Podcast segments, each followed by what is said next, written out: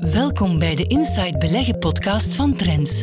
Met elke woensdag een blik op de economische actualiteit en uw beleggingen door Danny Reewegs, directeur analyse en strategie van Inside Beleggen. Deze podcast kwam tot stand met de gewaardeerde steun van Keytrade Bank, de onbetwistbare marktleider in online trading in België. Welkom bij de podcast van Inside Beleggen. Aan het einde van deze aflevering geeft hoofdeconoom van Keytrade Bank Geert van Herk zijn analyse mee over wat de nieuwe Amerikaanse president Joe Biden kan betekenen voor de beurzen. Maar eerst spreken we Danny Reewegs, directeur strategie van Inside Beleggen. Welkom Danny. Goedemorgen. En Danny, jij hebt er ook naar gekeken. En ehm, er zijn de afgelopen weken heel veel voorspellingen gedaan over wat een Biden-presidentschap kan betekenen voor de beurzen en voor bepaalde sectoren. Wat waren daar voor jou de rode lijnen in, in die voorspellingen? Ja, we hebben dat ook al een keer in, eh, in september aangehaald in een podcast. Van eigenlijk op zich hoeft Joe Biden geen ramp te zijn voor, voor Wall Street. Uh, Dat was historisch gezien al, al zo. En nu uh, was het eigenlijk uh, wel erg, moest ook het volledige congres, dus het volledige Amerikaans parlement, in handen vallen van de Democraten. Het ziet er naar uit, hè, heel grote kans, dat we dus een combinatie krijgen van een gematigde democratische president, Joe Biden, gekoppeld aan een senaat die toch nog altijd in de republikeinse handen blijft. Waarom is dat belangrijk? Omdat Wall Street niet graag zou hebben dat het volledig parlement democratisch wordt, want dan wordt de invloed van de, de linkervleugel, hè, de, de vleugel waar onder andere Bernie Sanders en Elizabeth Warren uh, onder schuilen, ja, dan zou die druk op Biden, op uh, de president, toch wel groot worden. En dat zou bijvoorbeeld negatief kunnen zijn, onder andere voor de technologiegiganten. Uh, waar dat er druk mhm. zou komen om iets te doen aan die dominante positie en die hoge winstmarges daar. Maar ook voor de, bijvoorbeeld voor de farmasector zou dat geen goed nieuws zijn, want dan uh, zou er druk komen op uh, de president om zaken te veranderen en bijvoorbeeld uh, iets te doen aan die hoge geneesmiddelenprijzen. Ja, ja, met een verdeeld congres um, ja, ziet dat er, zit dat er minder in. Dus, en het lijkt erop dat we daar naartoe steven, al is het op dit moment dat we de podcast opnemen nog niet zeker. Het is nog niet helemaal zeker, maar het gaat wel die uh, richting uit. En vandaar ook dat we die initiële reactie, positieve reactie gezien hebben van, van Wall Street. Hè, uh, van zodra duidelijk werd dat we naar die combinatie zouden evolueren, zien we toch wel uh, stijgende koersen. Uh, mm. op Wall Street. En vooral dus dat Big Tech en Big Pharma zeker die eerste dag het, het heel goed hebben gedaan. Ja, nu dat zijn voorspellingen, maar jij hebt ook uh, teruggekeken, achteruit gekeken en de beursgeschiedenis ingedoken om die link tussen aandelenmarkten en de verschillende presidentschappen beter te begrijpen. En een van jouw bevindingen is die eerste beursreactie die, die je net vernoemt nadat er een nieuwe president is, dat die zeker niet altijd bepalend is voor de jaren die erop volgen. Klopt dat? Ja, dat is inderdaad denk ik toch wel belangrijk om mee te geven dat die initiële reactie geen goede graadmeter of niet veel voorspellende waarde heeft voor, het, uh, voor de duur van het presidentschap. Uh, als we kijken naar de laatste drie uh, periodes bijvoorbeeld, hadden we twee keer een overwinning van Barack Obama. Obama was initieel zeker niet populair op Wall Street, want twee keer is de beurs gezakt. Hè. Zag men dat niet zo graag gebeuren, maar achteraf, als we dan de balans opmaakt van de stijging onder Obama, ja, dan is die nog wel dik oké.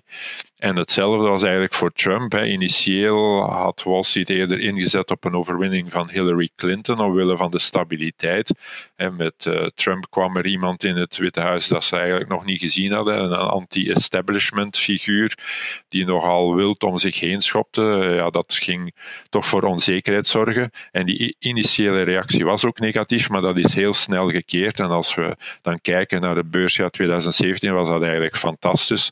En over de periode van Trump als president, ondanks alle problemen die er waren, was dat toch wel een, een gunstige periode ook voor, voor Wall Street.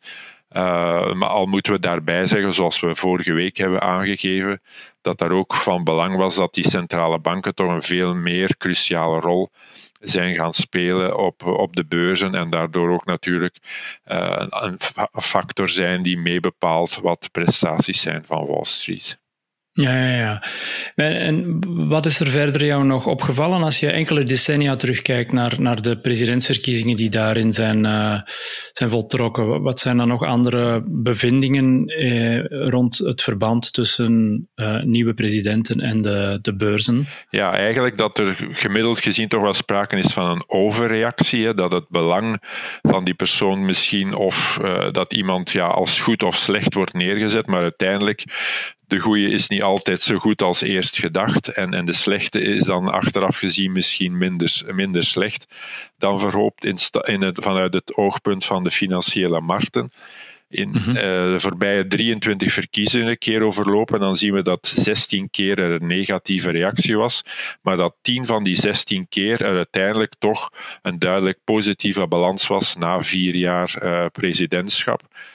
Um, en het enige dat we wel zien, hè, dat er een verschil maakt, is het feit, is er een verkiezingsjaar, dan is november een heel volatiele maand, dan is de volatiliteit gemiddeld 22% hoger dan in die andere niet-verkiezingsjaren. Dus het speelt wel degelijk op Wall Street, maar dus dan vooral op korte termijn. Dus traders kunnen goede mhm. zaken doen, ook de effectenhuizen doen dan goede zaken. Er zijn dan meer transacties die worden gedaan dan in jaren dat er in november geen verkiezing is. Maar globaal geeft dat niet aan van wat er uiteindelijk de balans is na vier jaar. En ook nog eens, is het nu een republikein of een democraat in het Witte Huis, uiteindelijk voor de return, voor de rendement van uw aandelenportefeuille, maakt dat niet zoveel uit. Als we diezelfde voorbije periode van 23 verkiezingen kijken, dan is het gemiddeld rendement onder een democratisch president zelfs iets hoger, 27,7 ten opzichte van 27,3 procent onder een republikeinse president. Dus uiteindelijk maakt dat niet zoveel uit. Het zijn de omstandigheden, ook de samenstelling van het parlement en deze keer ook de invloed van centrale banken die uiteindelijk zal bepalen wat het rendement gaat zijn. Het feit dat het nu Biden of Trump is, zal over twaalf maanden misschien voor bepaalde sectoren nog een rol spelen, maar algemeen voor de markt veel minder dan dat we nu zouden denken of inschatten. Ja, die rol van de centrale banken blijft uh, hoe langer hoe meer onontkoombaar. Um, maar los, los daarvan, zijn er toch dingen waar jij eventueel op, op, op zult letten in hoe Biden zijn rol als president vervult en de mogelijke gevolgen daarvan op de beurs? Of is het compleet verwaarloosbaar, denk je? Ja, ik denk toch wel belangrijk zal zijn hoe dat we nu, hè, we komen uit een heel gepolariseerde situatie. Democraten en Republikeinen staan toch wel heel negatief ten opzichte van elkaar. Biden probeert nu de rol te spelen van de verzoener. Hè. Dat heeft hij in die, uh, die overwinningsspeech toch al proberen te doen. Vraag zal nu zijn, lukt hij daarin of niet? Obama bijvoorbeeld, die was wel begonnen met een volledig democratisch uh, parlement, maar heeft dan die meerderheid verloren. En dan zagen we dat hij daarin niet zo goed lukte om bruggenbouwer te zijn, om die twee partijen met elkaar mhm. te verbinden om tot een compromis te komen. En hebben we gezien bijvoorbeeld hè, de periode van de fiscal cliff, dat er toch ja, heel lang heel moeilijk was om tot een compromis te komen. En dat nam heel veel tijd. En dat heeft toch toen een aantal keren Wall Street echt wel gefrustreerd. Dus dat kan wel voor tussentijdse correcties zorgen. Lukt het toch om, eens dat Trump weg is uit het Witte Huis, dat, het, dat eh, ook de Republikeinen een wat zachtere toon gaan aanslaan, ja, dan kan dat toch wel wat extra effect geven op de markt. Maar evengoed kan dus in 2021 op een gegeven moment Wall Street gefrustreerd geraken omdat er maar geen compromissen rond het stimuluspakket of andere maatregelen komen. Dus dat is toch wel belangrijk de komende twaalf maanden om te zien kan Biden echt wel verzoenen of blijft het uh, zoals de voorbije jaren een, uh, twee partijen die lijnrecht tegenover elkaar staan. Ja, ja wordt afwachten wat dat zal ja, geven. absoluut. Als aandeel van de week heb jij uh, het Belgische postbedrijf Bipost um, onder de loep genomen. En dat is onlangs met resultaten gekomen voor het derde kwartaal. En daar zaten toch wel een aantal positieve verrassingen in, denk ik. Uh, wat, wat, waren die zoal? Ja, we mogen echt wel Bipost uitroepen een beetje tot aandeel van de week. Het aandeel in de, in de kijker door de positieve verrassing. En dat hebben we eigenlijk gezien, hè, dat was verwacht dat die omzet zou stijgen, hè, doordat we meer uh, pakjes gebruiken. Hè. We meer en meer in een bestel- en afhaaleconomie zijn terechtgekomen. Maar het effect op de winst was toch wel heel spectaculair. Hè. Een 10% omzetstijging tot 973 miljoen euro heeft aanleiding gegeven tot bijna een verdubbeling van de bedrijfswinst. En dat was toch een pak meer dan door analisten was, uh, was ingeschat. Dus er was toch iets meer aan de hand dan puur die, die compensatie van minder uh, klassiek postverkeer en meer uh, pakjesvervoer. Dus er is op dat vlak toch ook wel goed gewerkt geweest door, door Bpost. Je verwijst ernaar om uh, alle mogelijke misverstanden de wereld uit te helpen. Het is nog een klassiek postbedrijf en er zijn hoe langer hoe meer activiteiten bijgekomen. Wat zijn die zoal en hoe belangrijk zijn die in het totale pakket van activiteiten dat Bpost doet. Ja, dus, dus meer en meer die omschakeling hebben we een aantal weken geleden ook al aangegeven bij PostNL, van een klassiek postbedrijf naar een logistiek bedrijf. En we zien ook hè, dat logistiek uh, steeds belangrijker geworden is in een wereld van, van e-commerce.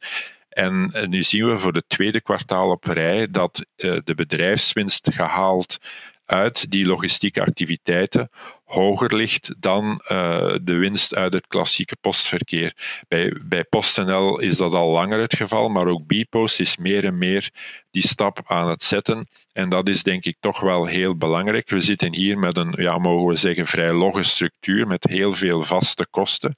Als je dan die omzet kan omhoog opkrikken, hè, dus omhoog kan, kan brengen, mm-hmm. dan geeft dat een enorm effect op, op de winst. De, die, die hefboomwerking is nu denk ik toch wel meer en meer aan de orde. En dat heeft ook wel Bpost als aandeel doen herontdekken op de Brusselse beurs. Ja, je verwijst naar die kosten, maar dat is ook een, een, belangrijke reden voor de goede resultaten nu, is dat ze die kosten, ondanks dat er veel vaste kosten zijn, ze ook wel redelijk goed onder controle hebben gehouden en erin hebben kunnen snoeien, denk ik. Is dat een nieuwe strategische sterkte waar het bedrijf op inzet? Ja, het is heel belangrijk, ook als het beter gaat, om dat toch niet uh, uit het oog te verliezen, om ook op die kosten te blijven werken. Dat was de, de moeilijkheid initieel. Uh, toen die uh, coronacrisis uitbrak, hè, dat het moeilijk was om, om uh, dat met de kosten in evenwicht te brengen. Dat, die oefening is wel verder doorgezet en dat geeft nu vooral dus in het tweede, maar meer nog in het derde kwartaal toch wel extra vruchten op vlak van winstevolutie. Die efficiëntieverbeteringen die zijn er uh, wel degelijk. En dat betekent ook dat je je marges, je winstmarges serieus kunt opkrikken. En het is daar natuurlijk dat de beurs vooral naar uitkijkt en toch wel tevreden is dat dat ook effectief is gebeurd. Het bedrijf heeft ook zijn winst, uh, zijn vooruitzichten opgekrikt. Um, terecht, denk je? Ja, ik denk dat dat we inderdaad mogen stellen. Het vierde kwartaal is sowieso klassiek de topper voor een pakjesbedrijf rond de eindejaarsperiode. Dat zal nu nog veel meer uh, via e-commerce moeten, moeten gebeuren. Het fun shoppen, het cadeautjes kopen zal veel minder aan de orde zijn in december 2020 ten opzichte van andere jaren. Dus dat gaat een extra boost geven.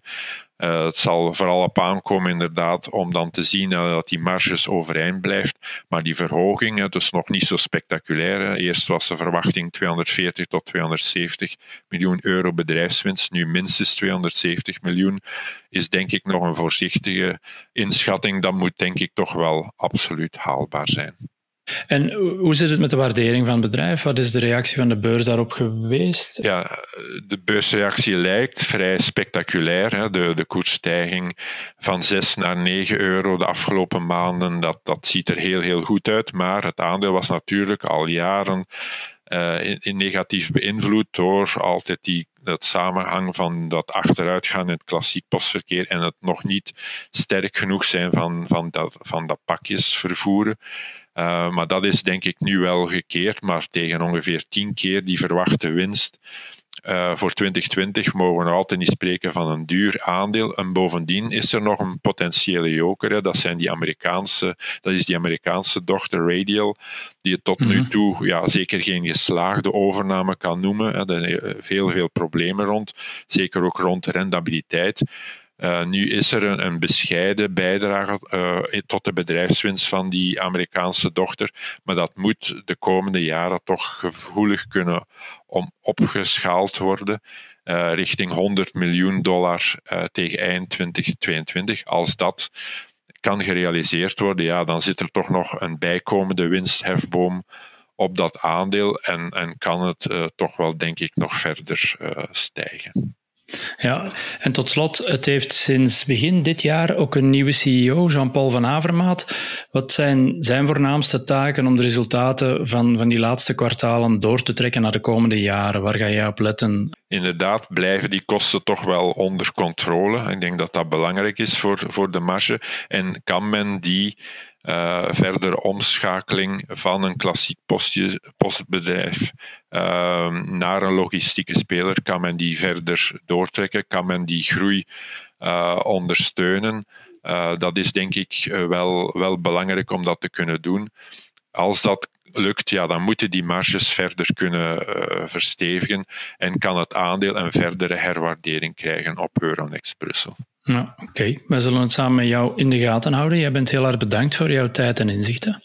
Graag gedaan. We luisteren nu naar Geert van Herk, Chief Economist van Keytrade Bank, met zijn analyse op een aspect van de economische actualiteit. De Amerikaanse verkiezingen zijn achter de rug en eens te meer bleek de grote meerderheid van alle voorspellingen niet uit te komen. Er werd voor de verkiezingen duidelijk gesteld dat het slechtste scenario voor de beurs dat scenario zou zijn waarbij er betwisting is over de verkiezingsuitslag. Ondanks de overwinning van Joe Biden blijft Donald Trump zich verzetten tegen zijn verkiezingsnederlaag. Mocht zijn entourage hem alsnog kunnen bewegen om het Witte Huis te verlaten, zou dit positief nieuws zijn. Maar het ziet er duidelijk naar uit dat er nog een reeks rechtszaken zullen ingeleid worden. Maar ondanks dit gegeven is het opnieuw opmerkelijk dat de beurzen fors hoger gingen en niet naar beneden, zoals heel wat experts hadden voorspeld. Het wijst er nogmaals op dat het nagenoeg onmogelijk is om beursbewegingen rond verkiezingen juist in te schatten. Beschouw al die meningen maar als financieel entertainment. Als belegger komt het erop aan belegd te blijven, zolang er geen signalen van een trend zijn. Dat hebben we in vorige podcasts duidelijk gesteld. Vergeet ook niet dat we nu in een gunstige periode voor de beurs komen. Herinner u het, het bekende beursgezegde sell in May and go away? Wel, de periode van mei tot eind oktober zit erop en nu breekt de periode november tot april aan. En dit is vaak de beste periode om in de beurs te zijn. We zouden durven stellen Sell in May and go away, but remember to buy in November. Vergeet ook niet dat de periode van mei tot oktober voor heel wat beurzen toch een goede periode was. Er zijn weinig indices die grote verliezen gemaakt hebben. Het was een heel ander verhaal met sommige individuele aandelen. We denken hierbij bijvoorbeeld aan Kinepolis of Barco. Het illustreert naar onze mening nog maar eens het voordeel van beleggen in trackers, omdat je zo meesurft op de heersende beurstrend. Maar terug naar de, naar de seizoenstrend. Als de beurs als goed stand hield in een periode die normaal gesproken niet zo gunstig voor aandelen is, hoe sterk kan ze dan misschien niet presteren in de maanden die historisch gezien tot de beste periode behoren? We blijven dan ook belegd in aandelen en onze voorkeur blijft uitgaan naar de Amerikaanse beurs en de beurzen van de groeilanden. De beurzen zijn de maand november alvast goed ingezet. En nog een indicator die we vorige week zagen passeren en die ons alvast opnieuw bevestigt in ons optimisme is de United States Crash Confidence Index. Ofwel, hoeveel Amerikaanse beleggers verwachten een serieuze crash. Volgens de laatste stand van deze indicator zijn er dat zo'n 90%. Ofwel, een zeer grote groep beleggers is zeer pessimistisch gestemd. We laten nu twee keer raden wat er kan gebeuren als nagenoeg iedereen negatief gestemd is. Tot zover deze aflevering van de Inside Beleggen podcast. Meer tips, advies en analyses voor uw beleggingen leest u morgen in Trends. Volgende week zijn we opnieuw. Deze podcast kwam tot stand met de gewaardeerde steun van Keytrade Bank, de onbetwistbare marktleider in online trading in België.